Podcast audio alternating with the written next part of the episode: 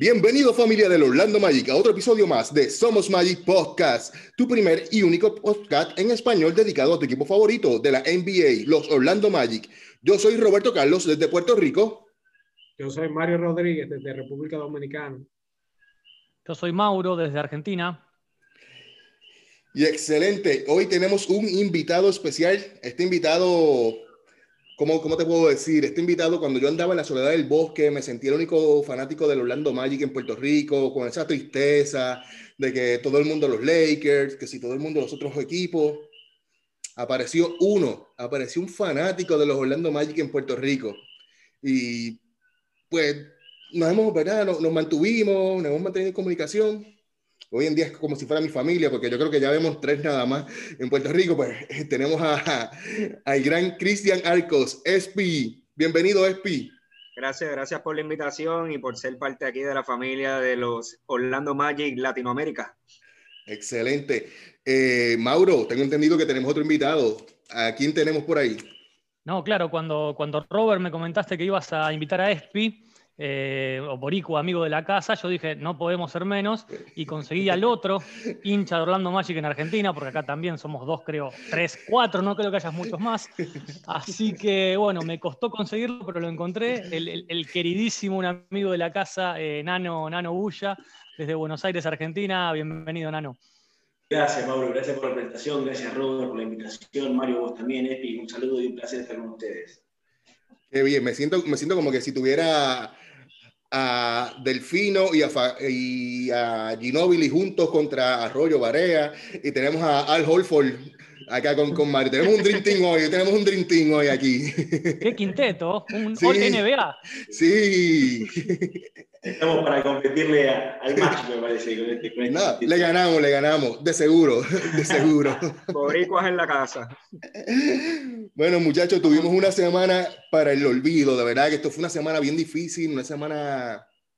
Bueno, nos fuimos, aquí en Puerto Rico le decimos que nos fuimos en, en Chiva, en, en Cuca, en Coca. Este, no tuvimos ninguna victoria. Fue una semana fuerte para ser fanático del, del Magic. Este, ¿Qué les pareció a ustedes esta semana? Bueno, Robert, como veíamos, es más o menos lo que pensábamos que iba a pasar cuando hablamos la, semana pasada. Eh, se venía una, tanda, una seguidilla de partidos complicados contra, rivales que en los papeles eran, superiores a nosotros. Y bueno, eso que en los papeles eran superiores lo plasmaron en, en, la cancha, ¿no? Eh, fueron derrotas este, claras, eh, algunas este, al borde del papelón. Eh, lo que nos duele es que eh, es en, una temporada rara donde algunas plantillas están diezmadas por el tema del COVID, justo nos tocó enfrentar a un equipo como Boston, eh, que sano contra sano es más que nosotros, pero estaba tan diezmado que uno pensaba que era un partido ganable, ¿no? Entonces ese yo creo que fue el punto más doloroso de la semana, como decíamos, en una semana donde eran partidos perdibles, pero bueno, se había abierto una gran posibilidad de poder robar un, partido en, en Boston y bueno, pasó lo que más adelante vamos a contar, ¿no? Correcto. Eh, ¿Alguien más quiere comentar, argumentar respecto a la semana? Espi.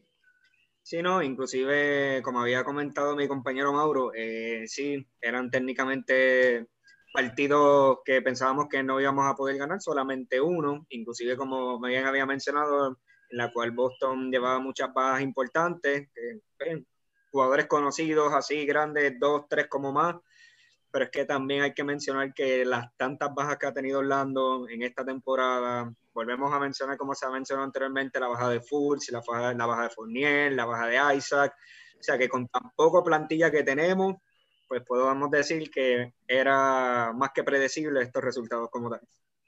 Correcto. Nano. Sí, adhiero a lo que dijo Mauro y lo que dijo Espi, eran perdibles todos los partidos, estamos de acuerdo pero como venimos de, unos, de un mes anterior un poquito dulce, siempre esperamos que sea sacar una victoria de la galera, aunque sea para posicionar la semana, para no bajar tanto en los puestos, pero bueno, se dio, se dio la lógica, es un deporte muy lógico y lamentablemente nos tocó perder. Ojalá que, cambie la suerte.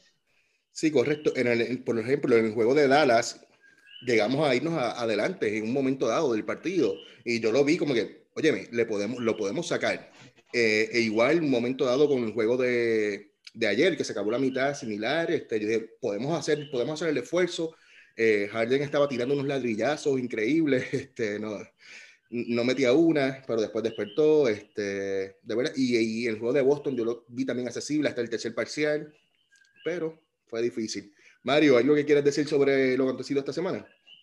ya tú sabes, un Black Week tuvimos, una semana negra.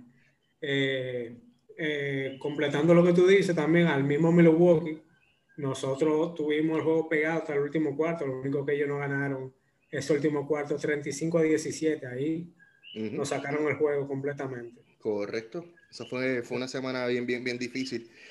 Pero nada, pues vamos, mira, ahí quiero comenzar el podcast de hoy, ¿verdad? Con, con un tema en particular que bastante nos han escrito en las redes sociales. Este, y antes de ir a las redes sociales, Mario, ¿tú me puedes decir eh, a las redes sociales dónde la gente se puede contactar con nosotros si le interesa comunicarse, escribirnos, etcétera? Somos Magic Podcast en Twitter y en, y en Instagram. Y somos Magic Podcast en español en, en Facebook. Facebook. Correcto. Muy bien. Ya saben, mi gente, que cualquier tema que quieran discutir, se pueden contactar, pueden contactarnos a esas redes sociales para discutir. Pues en nuestras redes sociales se han, comunicado muchas personas preguntándonos por qué el Magic no se mueve. El Magic ya desde la lesión de Fultz no ha realizado ningún tipo de, de, movimiento. Recibimos la excepción de, de Isaac, recibimos la, la, excepción al contrato también de, de Fultz, pero el Magic no ha realizado nada. Este, ¿Quién quiere comenzar hablando al respecto? Eh, en verdad yo no me explico. O sea, yo no sé si que es que la gerencia está tirando la temporada ya por muerto, porque verdaderamente eh, hay que ser consciente y decir que todavía el novato Cole Anthony no está para abrir los partidos y el que le viene atrás mucho menos como backup que es Bond. Entonces, no sé por qué la gerencia no se ha movido buscando un reemplazo para Fultz. Entonces, son de las preguntas que yo me hago y a veces pienso, ¿y qué fue? ¿Vamos a tanquear eh? o ya la dimos por perdida la temporada? Entonces, eso ese es, el, ese es mi punto ahí. Ok. Mauro, para ti, ¿cuál sería tu prioridad ahora mismo si tú fueras este, parte de directiva, ¿qué, ¿cuál sería tu prioridad? bueno, este en, realidad yo quiero separar en, prioridad, en prioridad para hoy y prioridad para armar el equipo a futuro. Hoy por hoy lo que nos está faltando claramente es, es un base, es un, point guard ante la lesión de, de Markel que había empezado la temporada eh, haciéndonos ilusionar a todos. Eh, hoy estamos muy flojos en esa posición porque, como, como decía Mario recién, Cole no está para, para, abrir, Cole está para sumar algunos minutos, que era originalmente lo que iba a suceder en esta temporada, iba a sumar minutos dándole descanso a Markel. Eh, entonces, hoy por hoy, yo, yo buscaría algo para reemplazar y para fortalecer ese punto del equipo que está muy flojo. Ahora bien, si, vamos a, pensar en alguna adquisición más para futuro, suponiendo que vuelva bien Markel, lo que estamos pidiendo a gritos desde hace 10 años este, es un tirador. Por favor, traigan un tirador, traigan un tipo que la meta de afuera del área de tres puntos. Son todos los partidos sufrir viendo cómo nuestros tiros de tres no entran y el rival cualquier jugador del rival te tira un tiro de tres puntos y lo mete. Eh, yo quiero uno así, quiero uno como tienen todos los equipos que, te garantice un tiro confiable de afuera de, la media luna, ¿no? Pero bueno, yo creo que tu pregunta original era eh, que, en, algún movimiento ahora para, acomodar ahora un poco las piezas del equipo, eh, estoy de acuerdo con Mario, un, un point guard. Espi, ¿cuál sería tu, ante esta situación, cuál sería tu prioridad? Bueno, tanto como mencionaban mis compañeros, eh, sí, necesitamos un point guard urgentemente. Eh, sí que han mencionado mucho, yo me dedico a leer así muchos comentarios de las personas, especialmente por un grupo en Facebook que hay, y la gran mayoría de las personas piden a algún veterano que por lo menos no le puedan ayudar a estos jóvenes a, pues, a mejorar su juego. Dos nombres que habían mencionado grandemente, eh, a Seiya Thomas, sigo sin entender cómo todavía este tiempo siguen mencionándolo porque ya ha demostrado pues, que solamente tuvo una temporada buena y las demás temporadas pues volvieron a caer malas. Y pues yo sé que ahí pues soy un poquito más, como dicen en inglés, biased, diría José Juan Barea, créeme que la veteranía de ese hombre que puede enseñar en el equipo y todo, ni siquiera que juegue 25, 30 minutos, pero que por lo menos le pueda servir de apoyo a esos jugadores. Eh, lamentablemente no podemos esperar mucho este año, no podemos esperar cambios ni nada porque lamentablemente la franquicia lo que tiene para ofrecer son uno o dos jugadores que sean buenos y que se puedan considerar consistentes y no muchos equipos están tampoco dispuestos a ofrecer mucho por ellos. Así que esa es mi opinión. Definitivo. Nano, cuéntame. Mire, muchachos, para mí, que vamos a tu pregunta, Robert, preguntas cuál es la prioridad. Para mí la prioridad es saber para qué estamos. ¿A qué estamos? ¿Qué estamos? ¿Para apuntar un puesto 6, a un puesto 8? ¿Estamos para volver a caer en el puesto 12, en el puesto 13, que estuvimos tantos años bollando por la mediocridad? Primero saber eso y después saber qué recursos vos tenés para tener ese objetivo. Estábamos todos de acuerdo que nuestros, si bien sabemos que ustedes son amantes de Nicolás Busevich, pero sabemos que nuestras armas jóvenes eran Fulci y Isaac. Esos son ese es nuestro núcleo duro. La idea siempre va a ser armar en eso, pero bueno, las dos lesiones nos ponen ahora en una situación de total desamparo que no sabemos para dónde movernos. ¿Por qué hablamos también, otro tema que estuve anotando, Robert, que preguntabas, ¿por qué no nos movimos? Moverse no es fácil. Lo demostramos con Harris, eh, sacando a Tobias Harris y trayendo a, Brandon Jennings y, al chico Iliaso, al, veterano Iliaso. No nos fue muy fructífero. Lo probamos con Oladipo y Sabonis, trayendo Ibaka. Mover es delicado y no sé si estamos capacitados para mover, porque los que quieren mover nos van a querer algo y lo único que tenemos para dar cambio son jugadores muy importantes para nosotros. No es que tenemos un sexto hombre para mover como Terren Ross y nos va a venir algo sumamente potable. Y para dar algo bueno hay que traer algo bueno y es, es, es bastante delicado. Y con respecto a los tiradores, como dice Mauro, como bien dijo, él era, él era el triple y no tenemos triple. No sé cómo se soluciona, Mauro. Eh, realmente no sé qué hay que hacer. Nuestros tiradores yo considero a, a Terren Ross un tirador valiosísimo. Pero bueno, cuando el equipo está mal, cuando se juega mal, todos se contagian de, jugar mal y es, triste. Pero bueno, a eso iba mi respuesta, Robert.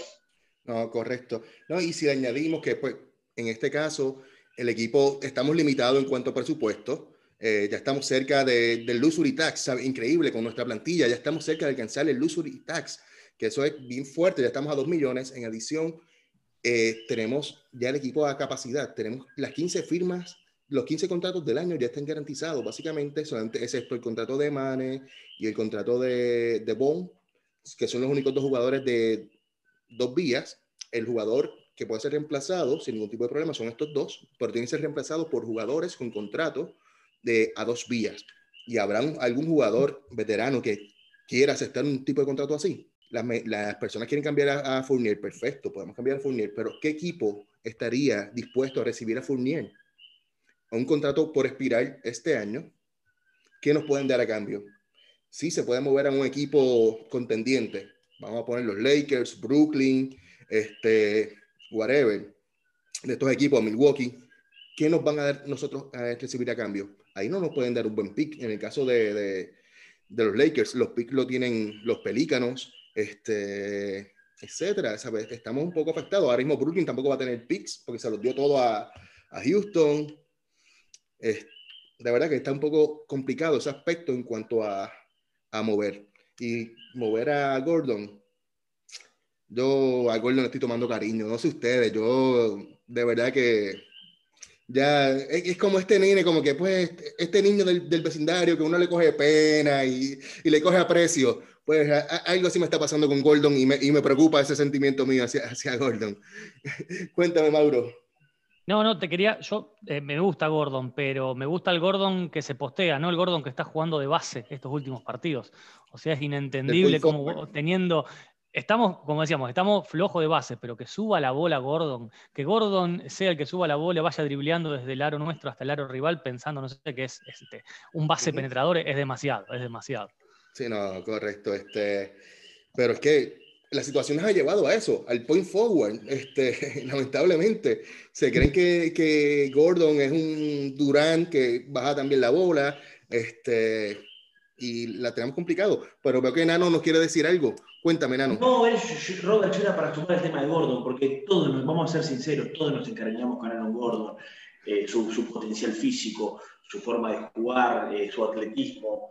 Pero si uno quiere mirar para adelante, sabemos que el lugar de Gordon en el futuro lo va a ocupar Isaac. Y Aaron Gordon es de lo poco potable que tenemos para hacer un cambio. Es de lo poco potable. Joven con experiencia, con unos 16 puntos por partido, con unos buenos, con buenos partidos en playoff. Me acuerdo yo en Toronto hace un año y pico. Eh, lamentablemente contra Milwaukee no lo pudo jugar el año pasado, eh, pero es, es, de lo poco que tenemos para tener algo atractivo. Es, es la única macana, pero sí, todos nos extrañamos. Yo sé que Mauro tiene la remera y la, la, lleva la doble cero bien puesta. Eh, yo también la tengo, voy a ser sincero, pero sabemos que es nuestra moneda de cambio hoy fructífera. No, definitivo, Mario, cuéntame. Eh, totalmente de acuerdo con Nano. Esa es nuestra arma principal. Espérate, espérate, espérate, ¿En qué estás de acuerdo? ¿Que tú también tienes la remera de, de Aaron Gordon? No, no, no. Ah, ok, ok. Yo pensé, yo pensé que era eso. No, no. Estoy de acuerdo con Nano 100%, que esa es nuestra arma principal para hacer un cambio importante si Orlando quiere hacerlo. Y creo que si es por mí, lo cambiamos. Y darle la posición el año que viene a Isaac de power forward buscar un small forward que la meta de tres o un shooting guard a cambio de él. No, definitivo, definitivo. Estoy concuerdo también contigo. Pero veo que Espi está ahí desesperado por hablar. Cuéntame, Espi. Eh, yo me acuerdo cuando habíamos drafteado a Aaron Gordon hace par de años atrás, el primer mensaje de texto que yo recibí de un amigo mío que le gusta demasiado el baloncesto, me dijo, ustedes acaban de draftear al próximo Blake Griffin. Varios años después estoy esperando lo mismo, no veo el mismo desempeño que tuvo Blake Griffin en sus años de los Clippers, pero sí, sí, ahora mismo yo diría que es el segundo jugador que mejor está jugando en la franquicia y siento que como habían dicho mis compañeros es el mejor que podemos cambiar.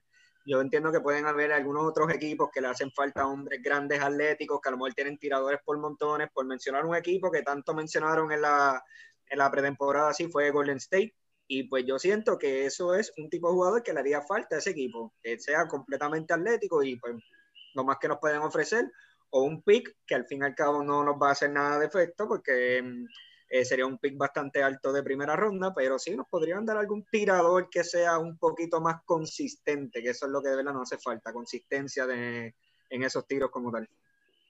Mauro. No, bueno, este, redondeando un poco lo que todo este tema de Aaron Gordon, Em, tenemos que volver a lo que dijo Nano al principio, que me pareció muy importante. Eh, ¿A qué vamos, o sea, a qué estamos aspirando? Porque tradear a Aaron Gordon este año es prácticamente desechar la temporada, porque es, una ficha de cambio muy buena, no tiene suplente, el suplente es Isaac, que no va a jugar durante toda la temporada, entonces salir de Gordon implicaría eh, tirar, digamos, eh, las chances que tenemos de playoff esta temporada. Es agacharse quizás para poder saltar más alto el año que viene, ¿no? Eh, suponiendo que vamos a buscar un tirador, que creo que es lo que estamos todos esperando, y ya así complementar el equipo el año que viene con, con, este, con Kell en la base, con el, bueno, el, que traigamos ahora, con Okeiki, con, con Isaac, con Busevich, ya armaríamos un equipo un poquito más interesante, pero a futuro, es, es tirar por la borda esta temporada. Correcto, correcto. Los entiendo. Pero entonces, este, es que debido a lo que vimos en esta pasada semana, cuéntame, Mario. No, pues hay que ser consciente. Esta temporada ya está perdida. ¿Tú qué decías? Apenas, no, no, yo considero que todavía no. Yo considero que todavía está perdida, todavía. Y no se hace un cambio importante. Con calma, con calma, todavía no, todavía no, tú sabes. Y no se hace un este cambio importante o una firma, estamos perdidos. Si seguimos como estamos, con ese plantel, o sea, no tenemos a Isaac, no tenemos a Fultz ya temporada completa, eh, no sé qué es lo que pasa con el francés, con un Dollar City tiene como 10 juegos afuera, entonces así no vamos para parte. Lamentablemente, esa es la realidad. No, y, y, como yo iba comentando, básicamente, ¿verdad? Este, como vimos los juegos de estas pasadas semanas, este, el equipo necesita reaccionar. ¿Qué me puedes decir sobre el juego de los, de los Mavericks? Bueno, es, se dio un, resultado lógico, eh, jugador por jugador, y Este, en, el juego colectivo, eh, los Mavericks son más que Orlando, eh, son mucho más que Orlando. En una situación normal nos tendrían que haber ganado y nos ganaron. Sería un partido, un partido lógico en un, deporte bastante lógico. Algunas cosas puntuales de este, de este partido, como siempre en, en nuestro equipo, Busevich este, parece redundante, ¿no? Es todos, los, todos decir lo mismo, todos los, episodios, pero bueno, un tipo que en este partido hizo 30 puntos y 15 rebotes es, para remarcar. El único, yo creo que fue el único que, dio la cara por el equipo. Eh, vuelvo a sumar a Ken Birch, que haciendo muchos rebotes eh, y haciendo puntos importantes en, los minutos en que juega. Y déjame remarcar un dato que, digamos, como para redondear lo que veníamos hablando recién del tema de la búsqueda de un, de un tirador. Eh, triples en el partido. Dallas, 20 de 40, un 50%, ¿sí? 20 triples metidos a 3 puntos, son 60 puntos que vinieron de triples, más de la mitad de los 120 de puntos que nos metió Dallas fueron de triples. Eh, Orlando 6 de 31, un 19%. 18 este, puntos vinieron vía triple, eh, tirando 31 veces este, de, afuera de la línea de 3 puntos. Es, muchísimo, es dar mucha ventaja eso. O sea, que un equipo te tira 20 de 40 y uno que te tira 6 de 31 es, es mucha ventaja. O sea, no hay forma de remontar un partido con esos porcentajes de triple. Eh, la mala ejecución de, triples, de los tiros, la, mala decisión en la, toma de, tiros, o sea, pues son tiros muy forzados, ¿no? no somos un equipo armado para generar tiros este, de tres puntos eh, con, tiradores libres, con tiradores saliendo de atrás, de alguna cortina. Son todos tiros forzados, todos tiros a la carrera, sin, alguna elaboración previa. Eh, y por otro lado, yo veo acá que hay, alguno, eso, es, una falencia de los jugadores que tiran mal. Ahora también hay una falencia del, técnico. O sea, si no somos un equipo diseñado para tirar triples, ¿por qué tiramos tantos triples? Eh, si no estamos armados para eso. Eh, no sé, yo la verdad que esa, cosa no, no, es algo que no entiendo. No, no me Perdón que te interrumpa, Mauro. ¿Vos lo ves como una, como una falla táctica, esto de que siempre vayan a tirar, o, que son decisiones unipersonales de los jugadores al momento de estar jugando en la cancha? Mira, yo creo que hay equipos como, como Milwaukee, por ejemplo, que están armados para tirar y, armaron una plantilla para tirar. O sea, es, es un equipo que en base ante Tocumpo, que te genera este, doble marcas, que te genera penetraciones y la saca para afuera, se rodeó de tiradores y ese juego le funciona bárbaro. Nosotros no estamos armados para eso. No somos un equipo que se llenó de tiradores, ni mucho menos. Es, justamente lo que nos falta. Entonces, em, yo creo que siendo Clifford y, sabiendo que por ahí nuestra plantilla podría este, explotar alguna otra faceta del juego, aprovechar y ir por ese lado. Este, yo creo que Clifford es un, técnico, no, no es un técnico amante del triple. No, hoy por hoy hay muchos técnicos que, bueno, que, lo que hablamos siempre, de que es un culto al triple, de que se arman equipos con, este, de, small ball, digamos, con jugadores pequeños y tiradores. Yo creo que a Clifford no le gusta ese esquema de juego. Entonces, bueno, si, si, si, el equipo está armado para otra cosa, juguemos a otra cosa. No sigamos tirando de triple en todas las posiciones. Este, que se postea Aaron Gordon, eh, juguemos pick and roll con Busevich, este, otro tipo de juego, otro tipo de juego. Este, este partido fue, fue eh, y, lo que, otra cosa, eh, en el equipo rival aparecen jugadores que nos matan, que uno no los tiene en el radar, porque en este partido no nos mató Luka Doncic, nos mató Tim Hardaway Jr., nos, llenó de triples por todos lados. Este, y nosotros no tenemos ni siquiera ese jugador que pueda hacer una vía de escape secundaria a, a Busevich, que es el que siempre saca la cara por el equipo comenzó siendo Ross, pero Ross se ha apagado, se ha apagado la, la antorcha básicamente. Este, eh, quiero destacar que en ese partido, nuestro niño símbolo, eh, destacar a Gordon. En ese partido, Gordon creo que hizo una gestión defensiva excelente sobre Luka Doncic. Eso cabe, cabe destacarlo en ese partido, que, que de verdad que me llamó la atención. De hecho, Gordon no la, tenido, eh, no la tuvo fácil esta semana. Tuvo que enfrentarse primero a, a Lucas, después a Yanis y seguir deteniendo jugadores importantes del otro equipo. Ayer, por ejemplo, fue contra Kevin Durant pero nada. Eh, Mario, ya que mencioné a Yanis, cuéntame, ese encuentro contra Milwaukee, ¿qué factores para ti contribuyeron en, esa derrota? ¿Sabe? ¿Qué, factores para ti contribuyeron en cuanto a eso? Bueno, en realidad nosotros le dimos buen juego, eh, como mencioné al principio del podcast, hasta el último cuarto. En el último cuarto ahí fue que se nos cayó el juego, donde nos ganaron 35 a 17 el cuarto y ahí eh, no sé, se cansaron tomando malas decisiones. Ahí perdimos el juego. Eh, se puede destacar eh, la, el papel que hizo Nicolás Busevic, al igual que Aaron Gordon. Aaron Gordon con 21 puntos, 5 rebotes, 8 asistencias, 2 bloqueos, 2 robos. Y Busaby, eh, con lo que nos tiene 28 eh, puntos, 13 rebotes, 5 asistencias. Eh, pero ya luego de ahí, nadie sobresalió. Y contra un equipo de Milwaukee, usted necesita que todos hagan su papel en el equipo y hasta más de ahí porque son superiores a nosotros. Espi, ¿qué te pareció el desempeño del equipo en el partido contra Boston? Eh, wow, pues como habíamos mencionado al principio del podcast, pensábamos que esta podría ser a lo mejor una victoria sorpresa, fue todo lo contrario, en un partido donde no pudimos ganar ni un solo parcial, en un partido en el cual después de casi nueve minutos en el segundo parcial teníamos la ventaja por un punto, de ahí no volvimos a ver lo que era la, la delantera. Como había mencionado Mauro anteriormente, en la diferencia de los triples fue abismal. Vemos como un equipo de Boston metió 17 triples, en la cual Orlando solamente de 28 intentos anotó 7. Y eso fue una diferencia bastante grande.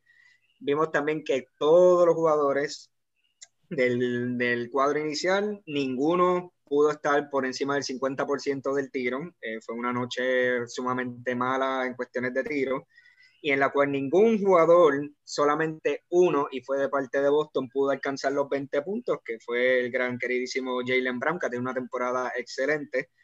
Pero nuevamente, como había mencionado, se esperaba por lo menos algún tipo de victoria, ya que Boston no contaba con muchos jugadores que fueran importantes de su plantilla. Y como siempre habían dicho, siempre hay un jugador que nadie conoce, que está en el radar, que pues, siempre contra nuestro lado siempre luce eh, tengo una persona de apellido Oyeleye, no sé ni de dónde, de qué nacionalidad ni nada, nos anotó 18 puntos viniendo del banco y eso fue una diferencia abismal, no hubo ningún tipo de carisma, un equipo que normalmente se destacaba al principio de la temporada por tener un cuarto parcial. No, bueno, en, este partido este, coincido con todo lo que dice Espi. En el último cuarto, faltando dos minutos, nos metió un triple taco fall. Este, yo, a mí me pareció un troleo total. O sea, ya me pareció. A mí me, yo, yo apagué el televisor, dije, no puede ser, ya somos el asme reír de la NBA. Esta jugada va a salir en todos lados. Un triple taco fall que, rebota en el tablero. Eh, bueno, después creo que estaba pisando línea, pero no, no vergüenza. Un papelón, un papelón grandioso fue. Sí, fue, fue un papelón enorme. Nano, Cuéntame, claro, algo positivo del partido contra Brooklyn que tú quieras resaltar, Nano. Brooklyn Nets 122, Orlando Magic 115. Perdimos por 7 puntos, pero lo interesante es que el último cuarto lo perdimos por 6. Esto quiere decir que siempre estuvimos en partido. Hubo un plus extra porque fue el debut de James Harden, pero vamos a ser sinceros, en estos partidos donde uno eh, se enfrenta a tanto talento, es muy difícil contrarrestar muy difícil. Tenemos a Kevin Durant con 42 puntos y a James Harden con 32 puntos, 11, 11 rebotes y 14 asistencias. Unos números excepcionales. Eh, la clave, lamentablemente, Mauro me va a sentir con esto, eh, fue el triple. Eh, Brooklyn Nets para 45% de triple, pero son grados de talento, muchachos. Cuando se juega contra bestias así, es, es difícil hacer algo.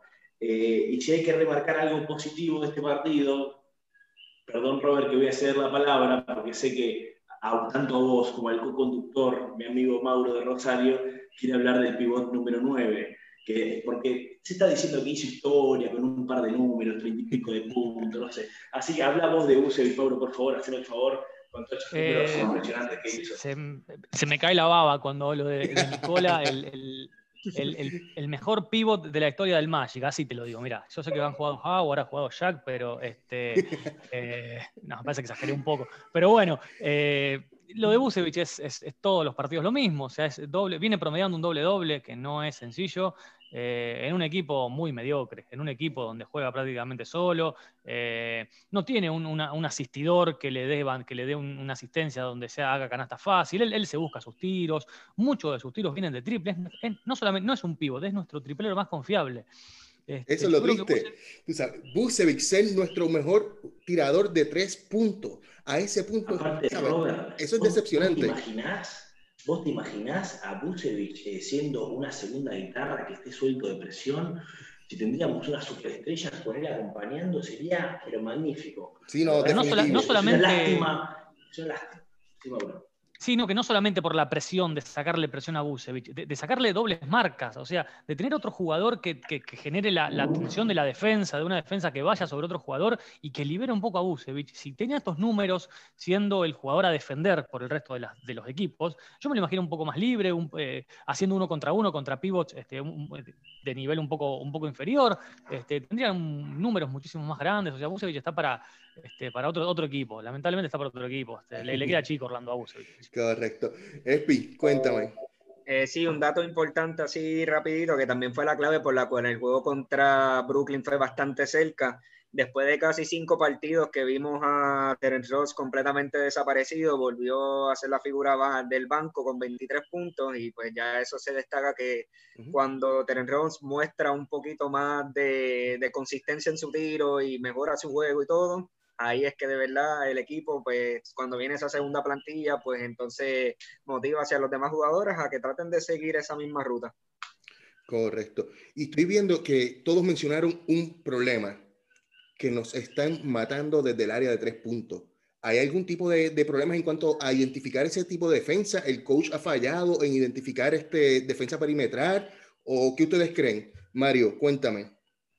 Bueno, yo vi, yo vi unas estadísticas justamente ayer y nosotros no estamos ni cerca eh, defensivamente como lo estábamos haciendo el año pasado. Claro, no tenemos a Isaac, que es la mayor defensa que tenemos en el equipo, pero defensivamente no lo estamos haciendo bien. Eso es sin duda. No, definitivo. Eh, Espi, ¿algo que tú has podido identificar en, que se esté fallando que en esa defensa perimetral?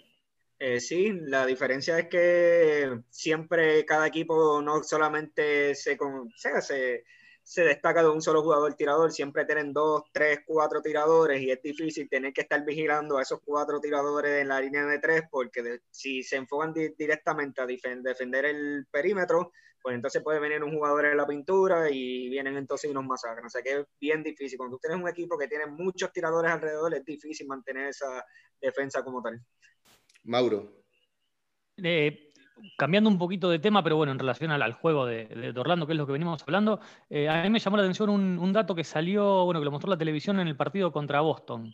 Mostraron un, gráfico con los equipos eh, que estamos, somos el peor equipo en cuanto a canastas que no provienen de asistencias. O sea, en cuanto a cantidad de canastas que no provienen de asistencias, somos el peor equipo. O sea, hacemos, eh, no sé si se, explicó, se entendió el dato. Eh, o sea, hacemos muchas canastas que no provienen de asistencias. O sea, eso demuestra claramente que no, no, somos un equipo con una ofensiva elaborada. No, Y aparte, sí, Mauro, sumándole esto, es que no tenemos ese talento sobrado para que se juegue individualmente. Somos un equipo que necesita un desarrollo conjunto para poder lograr ese tiro abierto.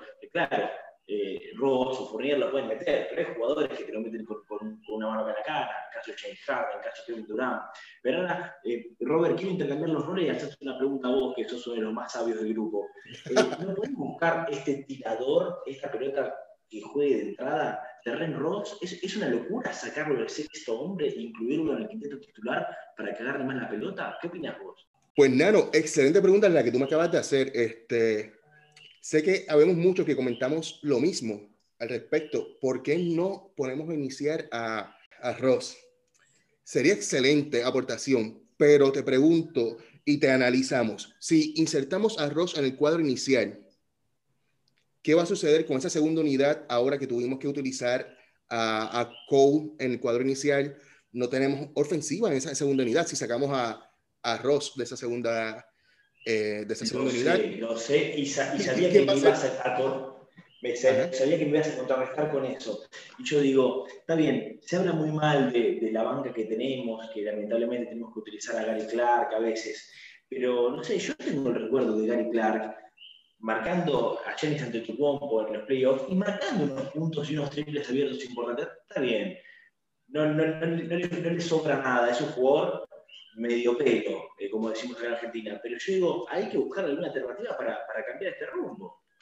No, definitivo. No. De que hay que hacer algún movimiento, hay que hacerlo. Este, ya sea insertando, cambiando a Ennis de, de posición, poniendo, trayéndolo, trayendo a otro, pero hay que actuar. Este, no se ha realizado básicamente nada. Espi. Eh, yo siempre he dicho que no es importante quién inicia el juego, sino quién cierra el partido. Eh, yo sé que no tiene nada que ver ni no podemos comparar jugadores, pero lo mismo de Ginobili cuando jugaba en San Antonio, era un jugador que venía del banco, pero un jugador Gran ejemplo que diste, ¿ah? 35, 40 minutos por partido y pues mm, hacía una labor excelente. Ujú. Vuelvo y repito, no es quien abre el partido, es quien utilicen para cerrar el partido. Perfecto, Claro. Te entiendo. A lo que yo iba digo, eh, ¿le podemos dar esa responsabilidad a Ross de darle más pelota o, no solo que recibe y tire? ¿Ustedes no lo ven con una capacidad de su- armarse su propio espacio para tirar, salvando las distancias como los fuera de serie, como, como lo hacen los super talentosos, Kyrie Irving, James Harden, eh, Devin Booker?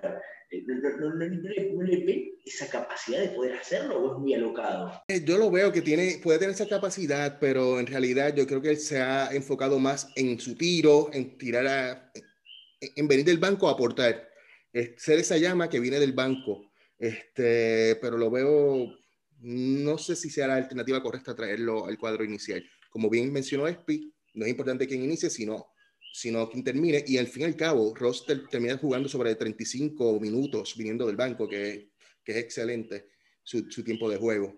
Y ahora, hablando de tiempo de juego, vamos a hablar de los próximos partidos que ya están para la próxima semana.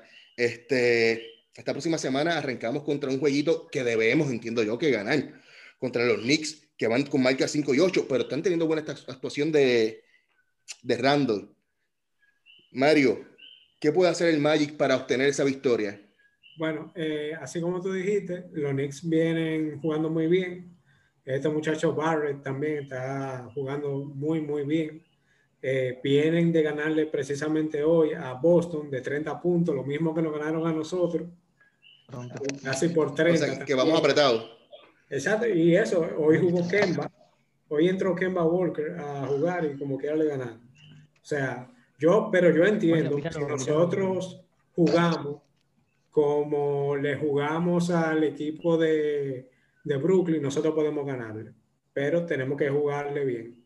Entonces, el miércoles viajamos a Minnesota para enfrentar a los Timberwolves, que actualmente tienen marca de 3 y 8, pero sabemos que no tienen a Cat, pero aunque sí, aunque no tengan a Cat, sigue siendo un equipo sumamente interesante, ya que tienen a Russell eh, y tienen a Anthony Edwards, el novato, que está luciendo muy bien. Mauro, ¿qué debemos evitar ante los Timberwolves para poder salir con esa victoria? Bueno, como, como decíamos antes, este, eh, es un partido, este sí es un partido ganable. Este es un partido, yo creo, donde tenemos que ganar. Eh, los Timberwolves tienen dos o tres figuras que por ahí en nombres eh, son buenos, pero no, me parece que yo, lo vi un par de partidos y no los vi muy, muy bien ensamblados todavía. Más si, está fuera Cat, que es su ancho de espadas. Eh, si, no, sé si le da el tiempo de recuperación con el tema este del COVID, si va a estar o no para esa fecha, pero con Cat afuera es un partido donde hay que ganarlo sí o sí. Eh, hoy, también está viendo una, unas estadísticas de, Angelo Russell, que fue un jugador que sonó mucho también en Orlando, para venir Orlando en su momento. Es el jugador que tiene eh, el más menos de puntos, el peor de toda la liga. Este, de toda la liga, el, jugador, vieron cuando la, estadística esa del más menos cuando él está en cancha, bueno, es el peor de toda la liga y por lejos. Este, eh, es un jugador que no defiende, así que ahí podemos llegar a tener alguna, alguna llave, alguna, la llave de la victoria puede estar por ahí, me parece, eh, atacando, atacando a, a, Russell, que es un jugador que no, que no defiende. Y bueno, después hay que tener cuidado con, con los tripleros, que todos los equipos tienen y lo venimos sufriendo. Eh, Minnesota es uno de ellos que también tiene, tiene buen juego, juego externo. Eh, pero debería, como no quiero, no quiero repetir lo mismo, pero debería ser un partido que, que, tenemos que ganar. Sí, Robert, quería sumar algo más a lo de Mauro y obviamente sumarlos a todos ustedes a la charla, que si bien nosotros nos quejamos de la falta de talento que tienen y a veces ganamos y a veces perdemos, lo que debe sentir Mitchell de Minnesota, teniendo un superjugador como es Carl Anthony Towns, teniendo a D'Angelo Russell, teniendo algún otro, algún otro jugador eh, también muy bueno, y no arranca, ese equipo no arranca, lo pone, no arranca en frío, no mete puntos tiros de partido, así que bueno, quería sumar eso, me imagino que debe ser más triste ser hincha de los Timberwolves, decime Mauro. No, bueno, que eh, sumado a lo que decís, Nano, Esto también va como una, un llamado de atención a los amantes del tanqueo, porque Minnesota viene teniendo buenos picks los últimos años y sigue siendo un equipo bastante mediocre, no viene clasificando playoff en hace bastante tiempo. Entonces tampoco es que tanquear es garantía de asegurarse un, buen equipo a futuro, un equipo que ensamble enseguida y que, consiga victorias. O sea, no, no, nada se hace de la noche a la mañana, ¿no? No es la solución mágica el tema del tanqueo tampoco. No, definitivo, el tanqueo no, te garantiza eh, mejoría en un futuro. Este, ya que el viernes vamos contra Indiana, ¿qué movimientos siguiendo la línea, la línea de Nano ahorita, ¿qué movimientos tú harías en ese equipo para ver si podemos ganarle a Indiana?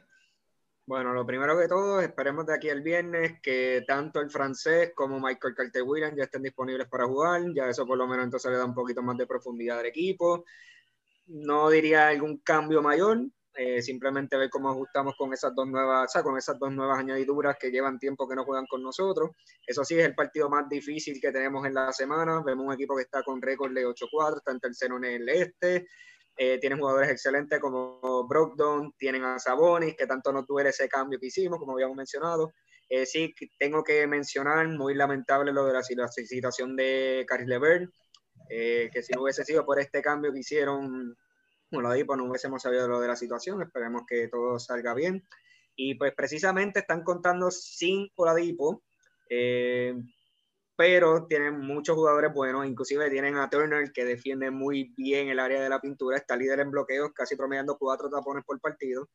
Así que va a ser un reto bastante grande. Vamos a ver si podemos entonces esa segunda unidad en específico de Ross, Kenberg, que puedan contener entonces esa otra segunda unidad de Indiana, a ver si entonces podemos tener esa victoria que tanto necesitamos. Excelente, no, sí. Este, ¿Y algún cambio en particular que tú quieras insertar en esta, este, alguna estrategia en particular que tú creas? Eh, bueno, sí, ahí sí tendríamos que buscar alguna manera de parar esos dos jugadores en específico, eh, especialmente Brogdon, si hay que hacerle doble cobertura, hacerlo.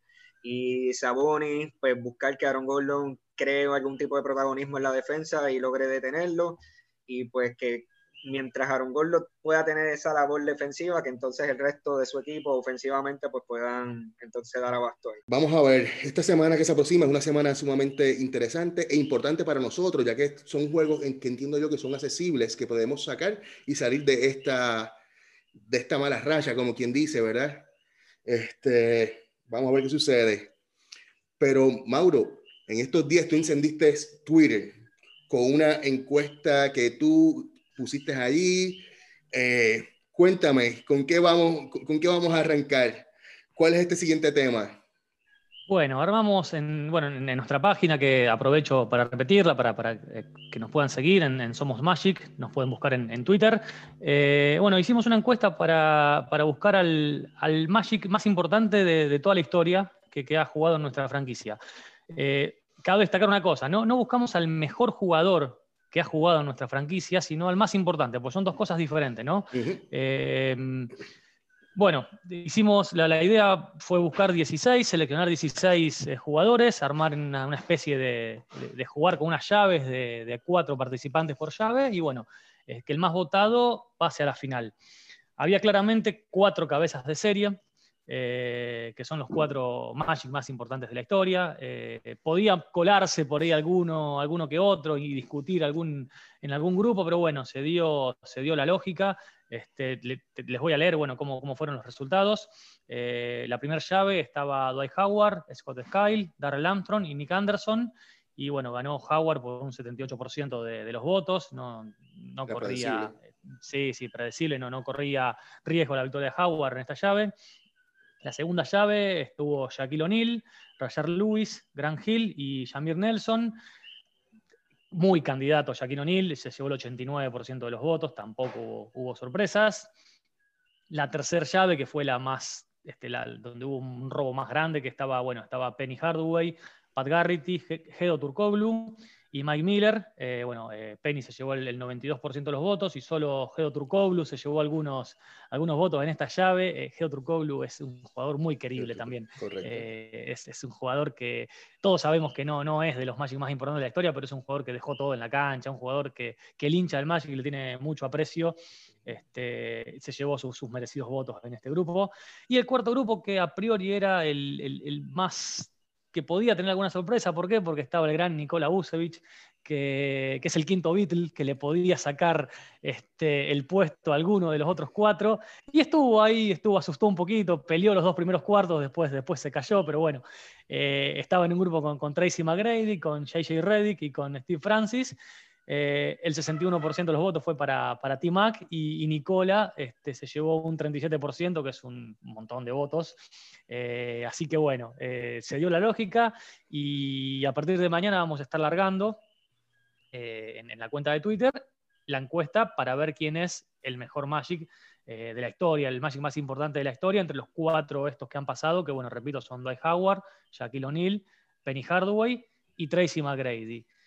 Me gustaría, Robert, ¿qué te parece? Si este, acá, bueno, entre todos los presentes, eh, tomamos postura por cada uno de estos cuatro y argumentamos a ver por qué cada uno cree que Howard, Jack, Penny o T-Mac este, merecen ser el mejor Magic de, de, la historia.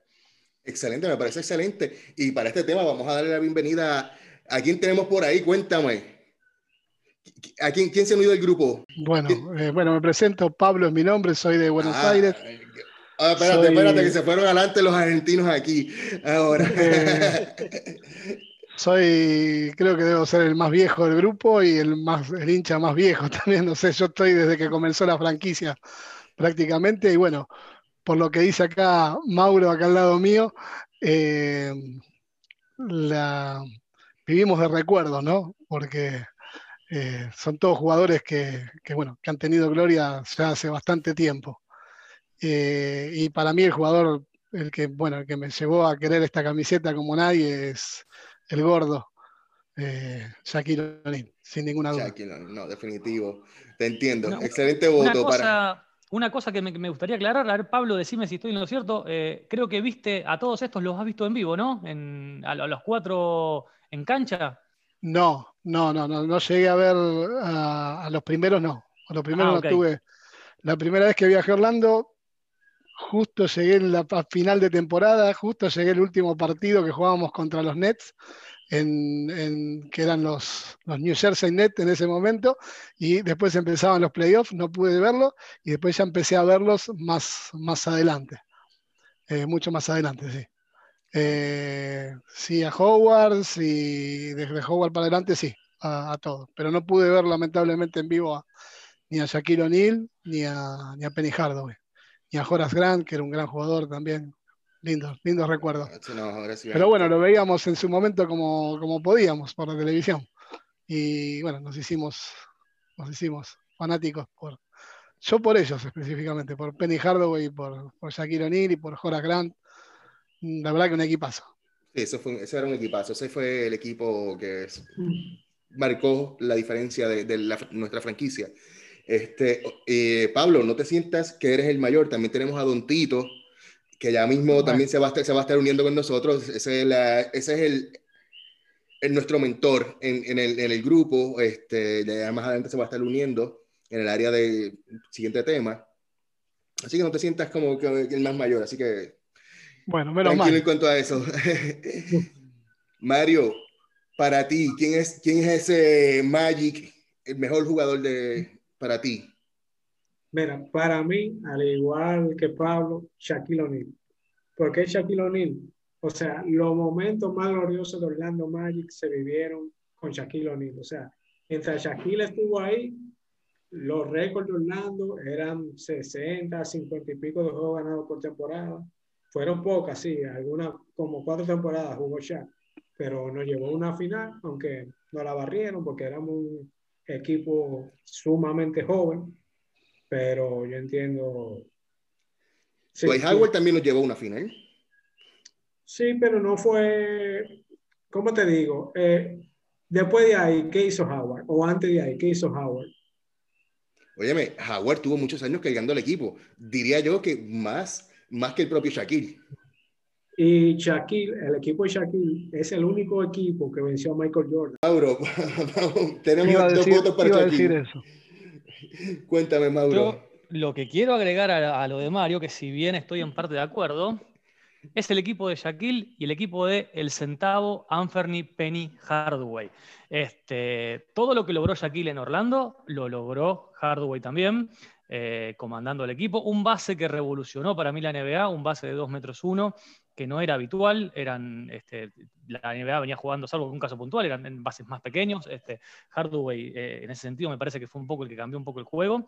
Eh, y a diferencia de Shaquille, Hardaway no se fue en su prime. O sea, Shaquille eh, se fue a los Lakers. Yo, yo, yo tengo un, amor este, especial por la gente que elige quedarse en, Orlando, o sea, que, están a gusto en la franquicia y que a la primera de cambio no eligen por un destino este, donde puedan conseguir algún anillo, sino que se quedan en la franquicia. Penny lamentablemente se fue este, después de una temporada donde las lesiones lo, casi que, lo, marginaron ya la NBA. Tuvo cuatro años donde fue All-Star consecutivos. Eh, y, bueno, eh, volviendo a lo anterior, todo lo que logró Shaquille también lo logró Penny y Penny se quedó, se quedó un par de años más intentando, este, porque habíamos, habíamos conseguido un núcleo de jugadores jóvenes, era un, equipo muy bueno que podíamos llegar a tener una dinastía si Shaquille se quedaba. Eh, yo creo que si Shaquille se quedaba, ese equipo al año siguiente este, podía volver a pelear el campeonato y teníamos un núcleo joven este, que podíamos seguir por un, par de años más este, haciendo historia o consiguiendo el primer anillo con los Magic. Y no lo conseguimos porque Shaquille se fue y, después se, desmoronó el equipo, se, se, fue separando. Penny, a diferencia de Jack, se va a Phoenix, pero se va por las lesiones, no se va este, buscando gloria, no se va a los Lakers en busca de un anillo. No, excelente. Este, de verdad, ese es mi punto. Bueno, no me toca todavía, pero yo voy a decir el mío. Este, yo voy más por la línea de Mauro. Eh, Shaq nos llevó la final, sí, perfecto. Fue atractivo, perfecto, pero nos traicionó a su primera oportunidad. Se fue contra el equipo que nos venció en la final. O sea, en vez de quedarse, bueno, en vez de quedarse en Orlando, ok, vamos, para el próximo año te vamos a ganar, ¿sabes? Vamos a hacer las piezas necesarias para que el próximo año te vamos a ganar. Él no, él cogió y se fue. Está bien que los Lakers le ofrecieron más dinero, porque eso estamos claros. Pero, mano, ¿sabes? A la primera oportunidad te me fuiste con otro. Tú sabes, eso, ¿sabes? En esa tradición de Chuck y después de eh, una barrida, de una barrida donde uno quiere, ser de venganza, uno dice, bueno, que viene con este equipo estamos, estamos para dar el paso.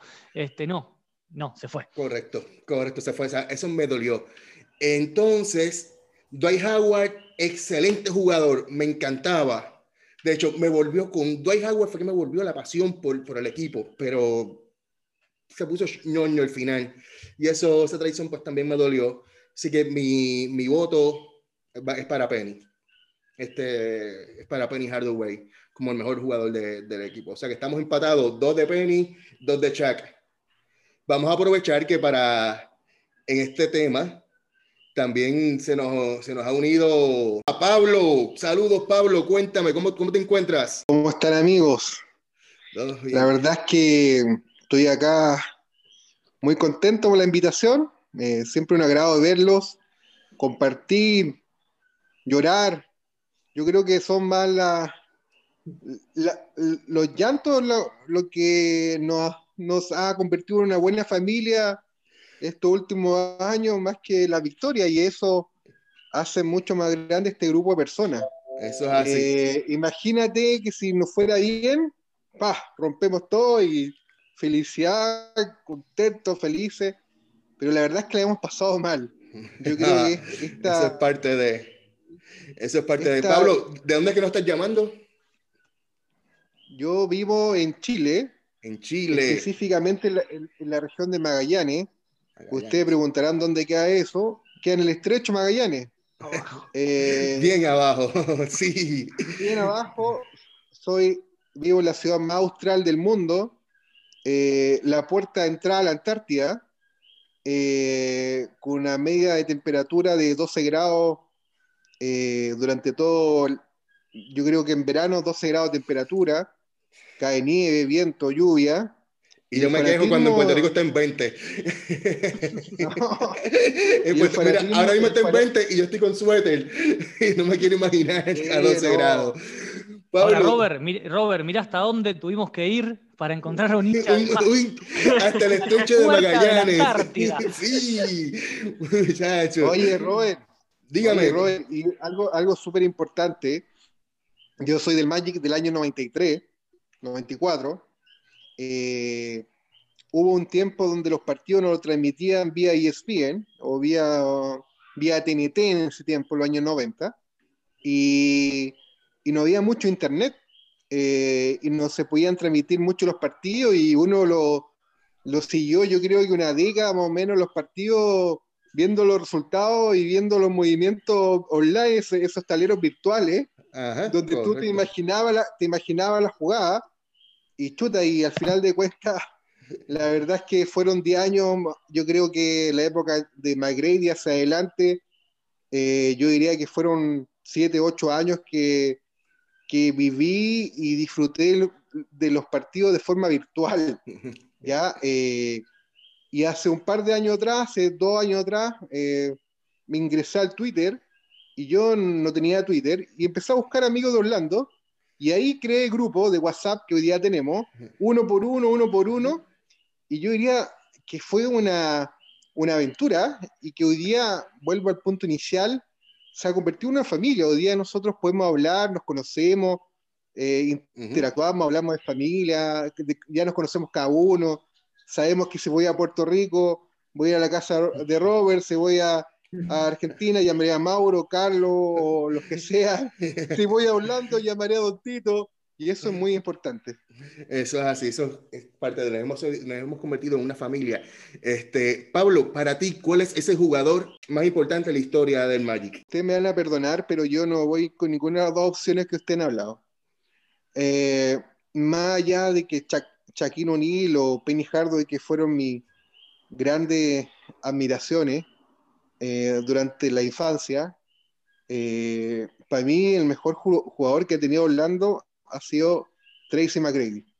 Eh, más allá, porque yo creo que él no tenía mucho equipo que lo acompañaba. Era un tipo que metía 40 puntos por partido, todos los partidos. Y yo me imagino ese equipo con una base sólida de jugadores, como lo que tuvo en 93, 94 o 2009, 2010, hubiese sido un equipazo. Lamentablemente no lo supimos aprovechar porque no soy, no, creo que se nos lesionó Gran, Gran Hill, eh, no llegó eh, el, jugador de, los San Antonio tampoco en su momento. Eh, era una buena planificación que había hecho Orlando, pero yo creo que ese equipo lo hubiese reventado y esta hora no, no estaríamos hablando de San Antonio, estaríamos hablando de la dinastía de Orlando Magic. Pero bueno, el destino no quiso otra cosa. Mauro. sumado, quiero sumar un, punto a lo que dice Pablo. A mí me gusta siempre el tema este del, factor sentimental del jugador. Eh, McGrady, yo creo que por ser de, oriundo del estado de, Florida, cerca de Orlando, fue el único jugador de estos cuatro que eligió venir a Orlando. Sea, todos los otros fueron eh, vía draft. Este, bueno, el caso de Penny fue un cambio de, de, picks, digamos, con, con Golden State por Chris Webber, pero fueron todos vía draft. Tracy McGrady, eh, jugando en, Houston, es traspasado a Orlando y es el único jugador de estos cuatro que quiere venir a jugar a Orlando. O sea, no que cayó por un draft, sino que por una decisión propia, por una iniciativa propia. Eso es muy valorable también en un equipo eh, que, no es de los más, este, un equipo con mucho cartel, eh, que no lo transmiten en televisión nacional todos los días. Es, importante ¿no? que un jugador quiera, quiera elija como destino venir a jugar a Orlando. Sí, de hecho, eh, Mike Grady sale de Orlando porque él quería en el draft, él quería que draftearan, era entre Dwight Howard, Dwight Howard o otro jugador que también sonaba mucho para ese tiempo, eh, Emeka Okafor. Era, estaban entre esos dos y Mike Grady quería que eh, draftearan a Okafor. Y la, y la gerencia drafteó a Dwight Howard tan pronto draftearon a Dry Howard, él pidió salir de la franquicia. Él pidió cambio, no quiere saber de la franquicia, pues así que la franquicia lo cambió eh, en cuanto a eso. Y yo creo que si le haces esta pregunta a McGrady, va a elegir Hardaway. McGrady juega con la 1 en honor a Penny Hardaway. Así es, correcto, eso es efectivo. Así es. Eh, vamos a ver, Nano, cuéntame para ti, ¿quién es, quién tiene ese voto para mejor jugador? Voto, voy a, no voy a desempatar todavía, voy a, voy a, sumarle un voto a Dwight Howard y voy a dar mi justificación, capaz, capaz alguno no comparta, pero hay que, hay, que, o sea, hay que diferenciar al mejor jugador de capaz el más importante para Orlando, como dijo bien Mauro. Si hablamos del mejor jugador, no nos podemos escapar capaz del talento de Shaquille O'Neal, que fue, eh, o sea, se drafteó a un superdotado, a, algo nunca visto. En cambio, cuando se drafteó de Howard, se drafteó un buen pivot, eh, obviamente con mucho menos talento, pero hay que reconocer que él nos llevó a una final sin Penny Hardway, nos llevó a una final sin Grant, nos llevó, y tampoco, o sea, nos llevó con un núcleo bien armado, como tanto queremos al Turco Turkoglu o a Rayar Lewis, pero nos llevó, vamos a ser sinceros, con poco, con poco, pero dando batacazos, le ganamos bien a Filadelfia, le ganamos a un Boston muy importante, le ganamos la final a un tal LeBron James cuando era una bestia, una bestia fenomenal. Y hay que reconocer que se ganó el primer partido de la historia de las finales para la franquicia. Por eso yo le doy mi voto a Howard. Yo, ¿por quién soy de Orlando? Y a mí mi mamá me regaló a Tracy McGrady y yo lo veía jugar y era súper talentoso. Y si uno se pone a pensar, no, el mundo conoce Orlando Magic por, por, Howard, por, perdón, por Shaquille O'Neal rompiendo tableros, con esa remera tan hermosa que tiene. Eh, para mí, el más importante para lo que es para la franquicia y la historia fueron esos ocho años que tuvo Dwight Howard en el equipo. Así que sigo sin desempatar, Robert. Que no, excelente. Mi, mi, querido amigo Espi. Vamos a ver, porque Espi, Espi me hizo un comentario hoy. Espi está decepcionado con la encuesta. Mauro, tienes un problema con Espi, porque no pusiste a su jugador favorito en, en la encuesta. Voy a, voy a hacer un, comentario antes de que me diga cuál es su jugador favorito. Eh, hubo un, problema, se traspapelaron dos jugadores que estaban en, la selección preliminar y no aparecieron, no sé por qué. Eh, muy argentino lo que hizo Mauro, me parece. ¿eh? no, están, estaban en la selección preliminar cuando armamos el papelito con, con los nombres, no están 3D, Dennis Scott, eh, y no está Horace Grant. Eh, eh, los dos tendrían que haber estado. Hay jugadores como Pat Garrity, como este, bueno, me acuerdo, y me parece que antes que esos dos deberían haber estado. pero bueno, se, traspapelaron, se traspapelaron. Es que el de Espi no ni siquiera es eso. O sea, el, el de Espi no es ninguno de esos. O sea, Espi está sentido porque tú no incluiste a Michael Petrus. Ah, bueno, está bien. o sea, él, o sea, no sabes el trabajo que me costó poder convencer a Espi para que participara hoy, porque o sea, no estaba Petrus. O sea, él dijo, no, mil, mil, disculpas, Espi, mil disculpas. Pero pasó? vamos a ver cuál, por cuál va a ser el voto de, de Espi. Espi, adelante. ¿cómo, ¿cómo, venimos? Viene dos Penny, dos Jack, uno Howard. Uno Howard y uno, y McGrady. correcto. Exacto, Mauro. Eh, bueno, diciendo que está diciendo Robert que tengo que aclarar, sí, Michael Pietrus para mí era un jugador importantísimo del banco, wow, o sea, ese hombre defensivamente y tiro de tres, eso era imparable, pero pues eso otros ese, temas. Ese era otro francés. Pues está bien, no me molesta. pues mira, yo voy a hacer otra nota discordante, como había mencionado Nano, yo voto por Dwight Howard. Eh, pues yo a lo mejor no tendré, no seré fanático desde los inicios de la franquicia, pero yo empecé a seguir a, la franquicia en el 2004 cuando draftearon a Dwight Howard. Y un dato importante que había dicho Nano, no puedes comparar al equipo que llevó Shakira a la final versus la que llevó Dwight Howard. Sí eran jugadores importantes, pero inclusive muchas personas decían que con la lesión de Jamir Nelson no iban para ningún lado y un jugador llamado Rayfer Olston fue el que tomó el mando de ese equipo junto con Dwight Howard, junto con Rashad Lewis, Turco eh, todos los demás, y lograron salir. Casi todos los récords, porque tampoco no fue que estuvo tres o cuatro años, y que conste que tampoco se fue de la franquicia el próximo año, y por lo menos estuvo una temporada más, que sí haya dicho a principio de la próxima temporada que no se iba a ir, se iba a quedar en la franquicia, y en ese mismo año lo decidieron cambiar, bueno, él decidió irse, pues obviamente eso fue una nota bien fuerte para nosotros, pero no había nadie que podía parar a Dwight Howard en esa pintura, nadie. Y mira que había jugadores, yo sé que estaba Shaquille, que ya estaba, me decían que estaba un poquito ya desganado y todo lo demás, pero yo diría que la única persona, y nunca entendí el por qué que podía parar a Dwight Howard, era Perkins, y nunca supe por qué, porque era la kriptonita por alguna razón. Pero ese hombre te defendía. Yo sé por qué.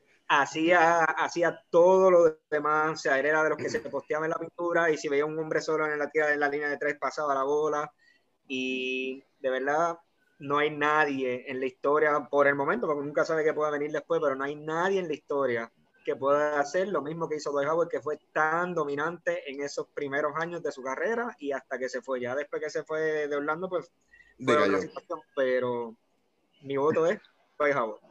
Punto. Excelente, o sea que se termina esto, vamos a tener que decidirlo, Mauro, en las redes sociales. Bueno, no hay de otra. No hay de otra. Oye, Robert. Cuéntame, Pablo. Mira, hay, hay tres jugadores que pasaron mucho más allá del, baloncesto al, a, la, infancia o a las personas que hacían deporte.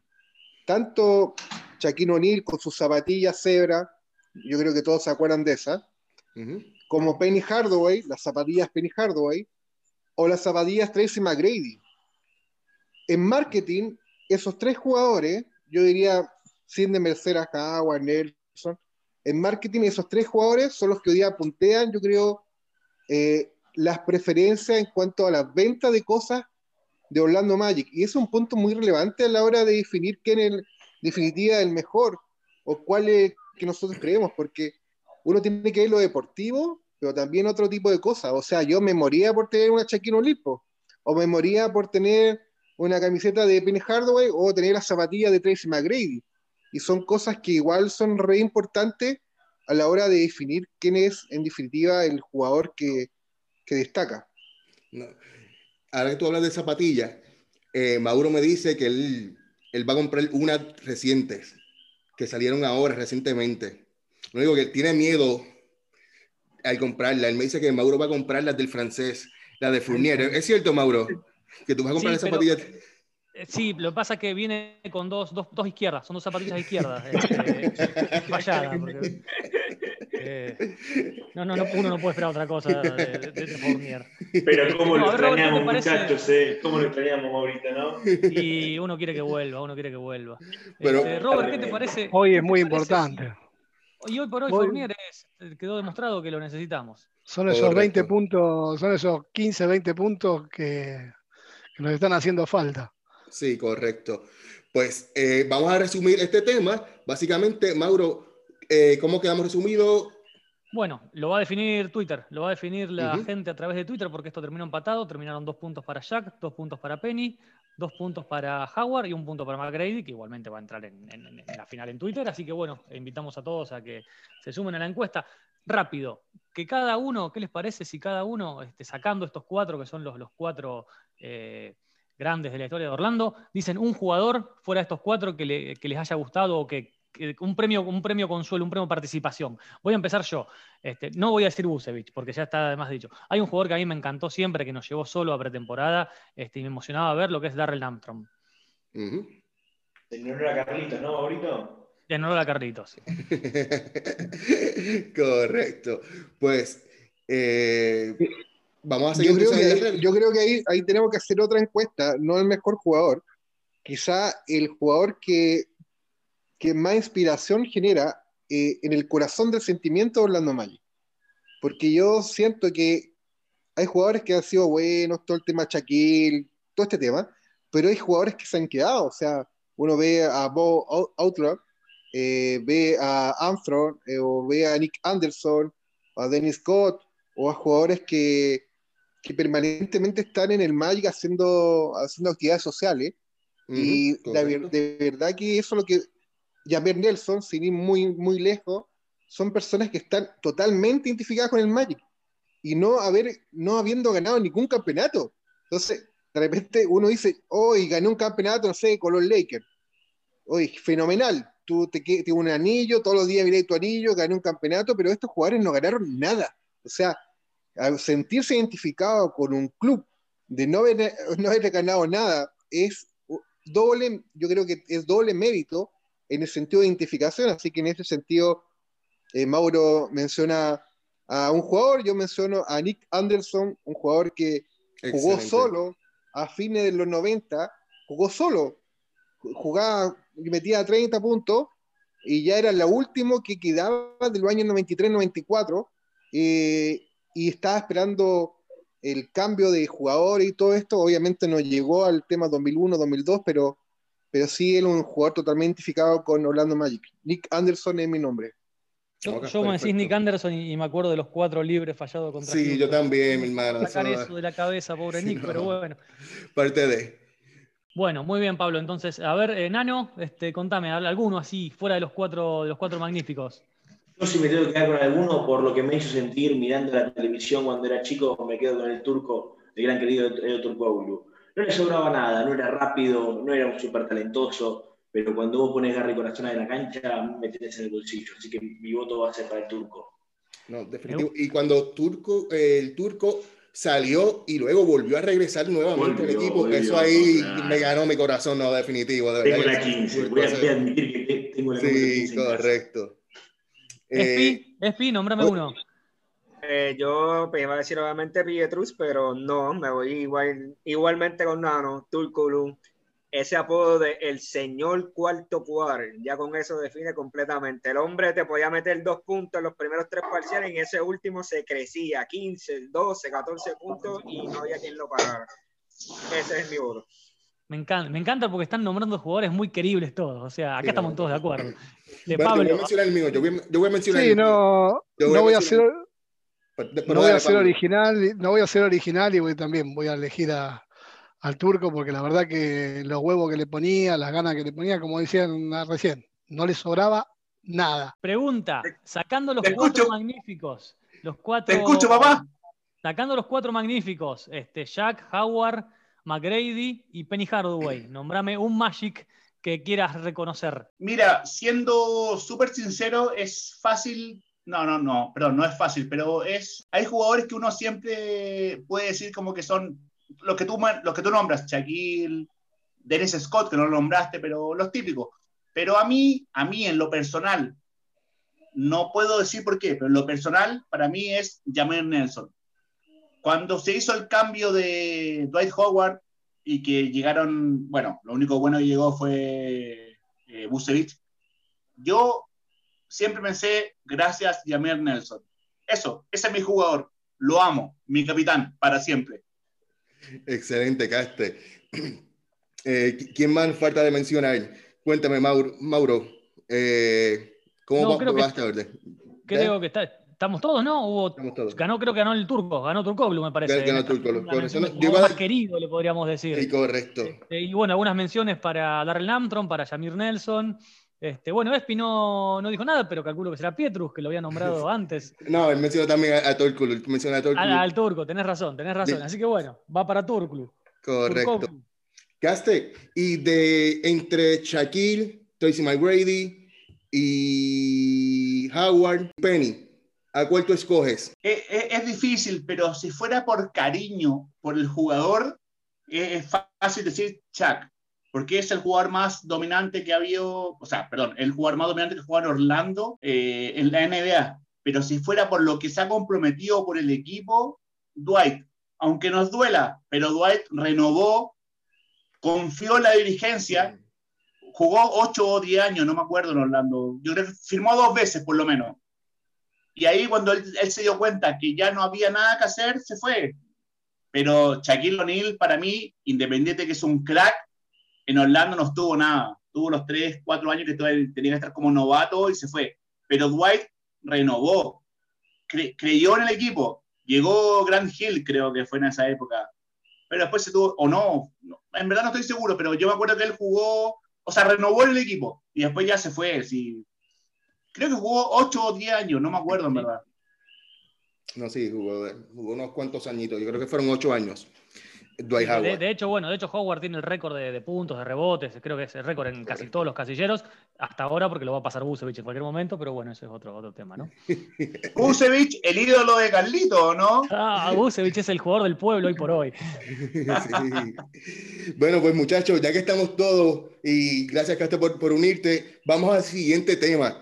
Vamos a estar hablando de lo que se ha comentado tanto en el chat, en, en las redes sociales, donde quiera. Tank o no tank. Ese es el dilema. Eh, como las lesiones de Isaac y Fools nos han afectado el desempeño de esta temporada. Y ya hay algunos que están pidiendo tanquear, otros que están pidiendo que no, vamos a echar el resto. Quiero que cada uno dé su opinión. Yo por mi parte me voy por el no tank, pero eh, entiendo que los ejecutivos tienen que hacer algo. Tienen que, como mencionamos al principio, buscar un point guard, eh, alguien que anote, ejecutar un cambio que, que haga cambiar la franquicia. Porque así como estamos, eh, como estamos ahora mismo, es tanqueando que estamos. Vámonos ahora a Chile. Eh, ¿Qué tú crees que debe ser la mejor alternativa para el equipo actualmente?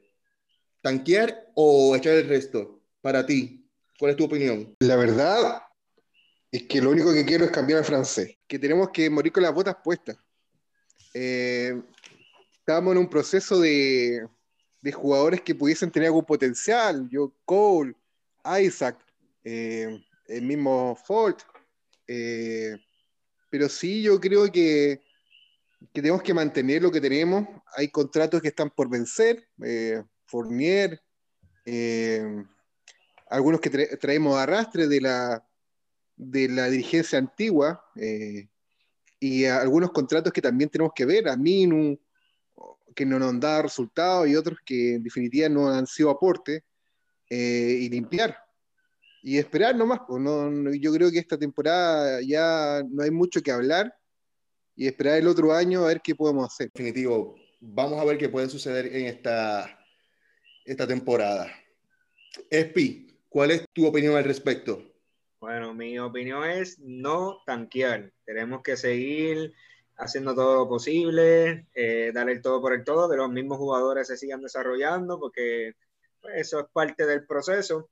Inclusive yo nunca he pensado que el tanquear te garantice un pick alto tampoco. ¿Cuántos equipos han terminado entre los tres peores récords y resulta que otro equipo es el que resulta tener el primer pick? Y tampoco no tiene que ver con eso. Si tomamos ejemplo a la franquicia de Oklahoma, que ellos no están tanqueando así como tal, o ellos no han hecho tanking en los últimos años, y mira todos los picks que tienen por haber y por haber en los próximos años.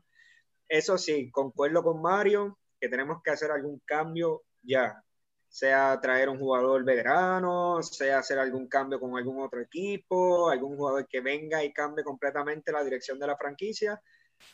Esa es mi opinión. Pablo, Argentina. Bueno, mi opinión es, simple. Yo la verdad que no deseo que tanquen. No hay, no sé si hay muchos prospectos para, si llegáramos a tener un buen pick, no sé si hay algún buen prospecto para ver pero la verdad es que jugando como estamos, o sea, primero hay que ver cuál es el equipo que tenemos, si es el equipo que dio lástima contra los Celtics, que hasta nos clavó Taco Fall, nos clavó un triple, oh. o si es el equipo es el que jugó ayer, por ejemplo, con, con, un Kevin, contra un Kevin Durant y un Harden que estaban intratables y tuvo, tuvo oportunidades hasta los últimos dos minutos. Si el equipo va a ser el de ayer, pero por supuesto que no tanquemos para nada y teniendo en cuenta que ahora tendrían que estar volviendo Fournier y, y ¿cómo se llama? Y el otro que tiene que volver es Carter Williams. Eh, eh, jugando así, más esos dos, creo que hay posibilidades de clasificar tranquilos a los, a los, playoffs. Pero es una decisión que tienen que tomar, creo más que nada, lo, eh, también la dirigencia lo tiene que tomar, pero los jugadores también.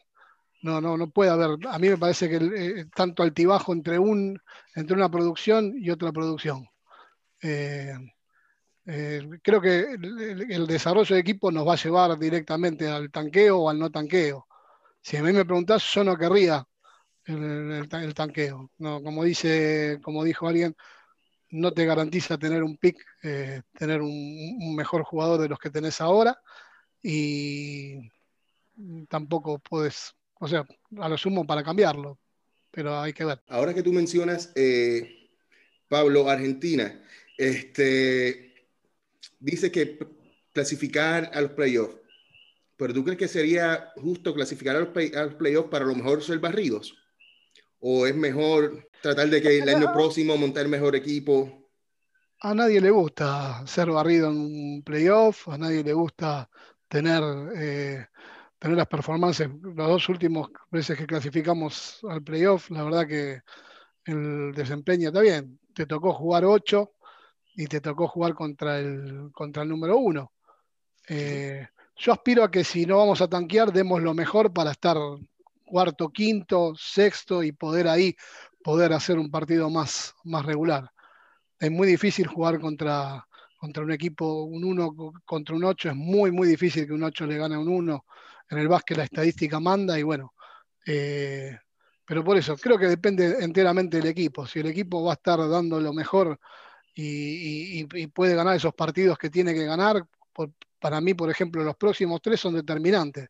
Son tres partidos que para mí los puede ganar jugando como jugó ayer y los, los va a perder escandalosamente si juega como jugó contra Boston. Eh, contra Boston vi un equipo que no, tenía ganas, no tenía eh, nada, no tenía alma, eh, parecía que estaban tanqueando realmente. Y ayer vi un equipo que tenía ganas de ganar ese partido y lo jugó hasta, hasta el final. Hubo decisiones polémicas de los, árboles, de los árbitros que permitieron. Durán es una bestia. Entre Harden y Durán hicieron 73 puntos los dos son imparables, son, son, es muy difícil. Así todo, perdimos por siete y estuvimos a, faltando cinco minutos, estábamos en partido. Mario, cuéntame, Mario, ¿tú tienes algo que, quieres indicar? Sí, en cuanto a la pregunta que tú hiciste, si preferíamos eh, tanquear o clasificar en octavo para que nos barren, yo prefiero que nos barren eh, y entrar a playoff porque ya eso por lo menos para los agentes libres ya no ven como un equipo de playoff tres años consecutivos llegando al playoff y una pieza importante pudiera firmar para elevarnos a dos escalones más para arriba, por lo menos. Excelente punto. Acabo de traer un buen punto ahí, este Mario. Pero yo veo a Nano que quiere hablar ya. O sea, yo veo a Nano ahí desesperado que quiere hablar. Nano, cuéntame, ¿tank o no tank? ¿Cuál es tu opinión? yo soy no tan, doy los motivos. Hay que acostumbrarse a ganar, porque vos si ganas los partidos vas ganando confianza, vas ganando solidez.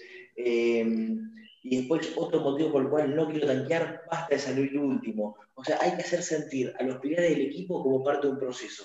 Ese es el único motivo. Ya lo demostró Miami y lo demostró Oklahoma. No hace falta salir último, perder 50 partidos en la temporada para ser buenos equipos. Miami no entró a un año y el otro año estuvo en la final. No, fácil, señor juez.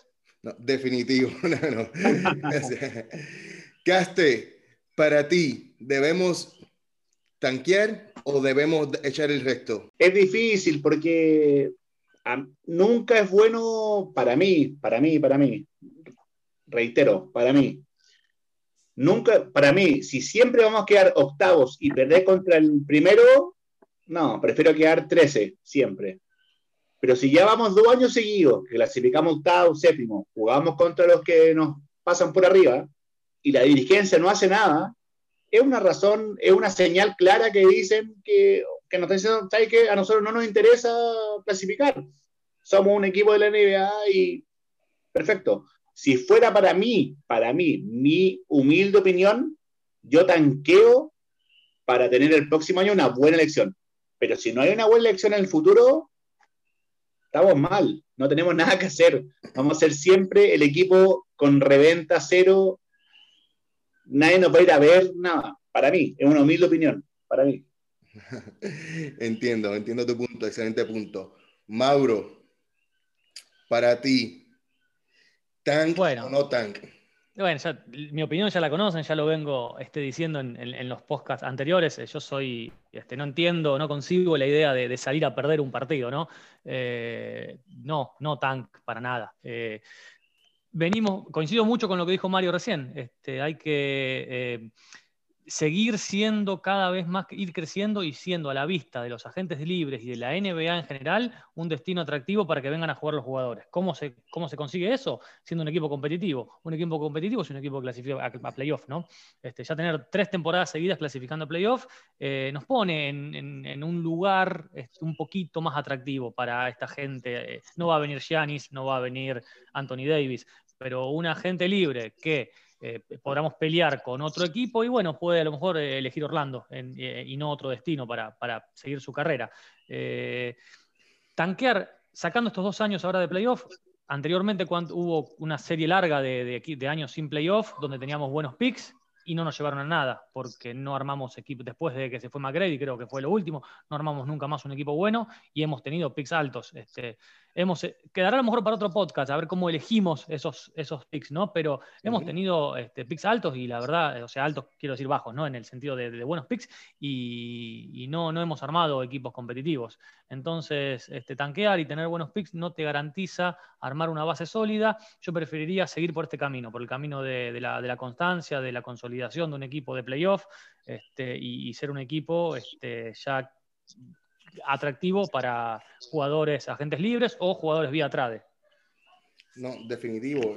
Acabas de mencionar un buen punto, eh, Mauro, al respecto. Pero yo, yo en mi caso, yo en mi opinión, vamos a suponer, venimos con, la, con las lesiones de Isaac, arrastrando con la lesión de Fools, con la lesión de okay. francés, que, que también pues, pero ok, que regresa. Y yo, mi viejo tiene un decir que dice así, de esta manera, a veces hay que aprender a recoger sus bástulos, reorganizarse y volver con más fuerza. Yo creo que esta es la oportunidad que necesita el Orlando Magic, no solo para los agentes libres, lo entiendo, pero este próximo año, el próximo draft se perfila como uno de los mejores drafts en los últimos 10 a 15 años, que se perfila con buenos jugadores. Hay un Mobley de apellido Mobley que es excelente, que puede venir a aportar al equipo. Eh, yo miraría más hacia el futuro en esa dirección. Con un poco de, tanking, vamos a luchar, pero si no se puede, pues mira, vamos a, tirar el tanking esta temporada y ir por un buen pick y tratar de, continuar. Espi. Eh, tú que estabas mencionando así de que puede ser un buen draft o que se esperan muchos prospectos buenos, el más que estaba sonando era un apellido Cunningham, que es armador, es point eh, y pues como había mencionado al principio del podcast, que a Orlando le hace falta un buen armador, para entonces crea la, la discrepancia de que ya tenemos a Fultz, esperamos a que venga nuevamente de lesión, entonces ya nos damos por vencido y buscamos a otro armador que lo sustituya, vamos a tener 3, 4, 5 armadores en un equipo, ahí es que crea la duda. No, definitivo, vamos a ver, pero Mauro tiene una preocupación que, quiere no, Lo que, me lo que decís del talento del próximo draft, vos sabés que lo mismo decían del draft eh, donde estuvieron Luca Doncic, donde estuvieron DeAndre Ayton, donde estuvieron Trey Young. Nosotros teníamos un muy buen pick y nos llevamos a Mo Bamba, que, no que si jugó 10 minutos desde que, que, llegó al equipo es mucho. Entonces, tampoco te garantiza nada eso, Porque claro, porque también depende mucho después de qué vayan a seleccionar, o sea, este, hay que ver qué selecciona la gerencia, si va a buscar talento o va a buscar necesidad, esa es otra, porque por lo que yo estuve viendo estos últimos años, este, no buscó necesidad, sino que buscó talento, o sea, buscó el jugador con talento disponible eh, en ese momento, ¿no? que, tocaba el pick y no una necesidad. Entonces terminamos piqueando eh, un Mobamba que no necesitábamos un pívot en ese momento, terminamos eh, Col Anthony ahora que necesitamos a alguien con tiro y no es Col Anthony una persona que nos va a dar tiro. Entonces se buscó, se buscó el mejor talento disponible y no la necesidad para el equipo entiendo que puede ser una estrategia tomar el mejor talento, pero después eso tiene que venir asociado a, un ejercicio de trade, ¿no? Este, una estrategia. Claro, una estrategia de trade. O sea, vos piqueas talento y tradeas por necesidad. Eh, acá no, acá estamos, este, nos estamos llenando de jugadores eh, sobrepuestos en lugares donde no necesitamos, me parece. Así que resumiendo, básicamente, ustedes entienden, la mayoría entiende que debemos eh, dar el máximo esta temporada y, olvidarnos del tank, ¿correcto? Excelente. Pues nada, mi gente, hemos terminado por, por el por el día de hoy, a este eh, podcast, Muchísimas gracias a Espi por participar, gracias a Pablo, gracias a Nano, eh, Caste, gracias por, por, participar. Y nada, muchachos, eh, Mauro, ¿a dónde es que nos consiguen la gente que nos quiera, nos quiera seguir? Bueno, nos pueden seguir en, Twitter, eh, somos Magic Podcast. Este, busquen, no recuerden que esta semana vamos a alargar la encuesta final para ver quién es el, Magic eh, más importante de toda la historia, ¿no? Así que bueno, síganos por allí, también nos, pueden seguir por Instagram. Bueno, nos pueden conseguir en Twitter, eh, somos Magic Podcast, en Instagram también, arroba somos Magic Podcast. Eh, bueno, búsquennos, interactúen, eh, alguna consulta, preguntas que quieran hacernos, estamos este, para eso. Y bueno, este, si alguno quiere participar, bienvenido sea, se suma, nos deja sus comentarios y bueno, lo, lo vamos viendo. Excelente, muchachos. Pues muchísimas gracias. Espi, cuéntame, eh, sí, antes de que ¿verdad? Pues terminemos, quería, pues, en parte de toda la familia de los Magic, felicitar a Busevich, que prácticamente fue el primer centro en la historia con 30 puntos, los rebotes, los robos de balón, dos triples, todo. Así que un logro más para el gran Busevich, que mucho lo aclamamos. Bueno, de hecho, esta semana no tuvimos ni jugador de la semana porque pues ya, ya sabíamos que es el, jugador, es el jugador de la semana, Busevic. Ya eso ni tan siquiera lo llevamos a votación, pero gracias por recordarlo, Espi. Es el único. Así es. Bueno, mi gente, muchísimas gracias. Será hasta la próxima.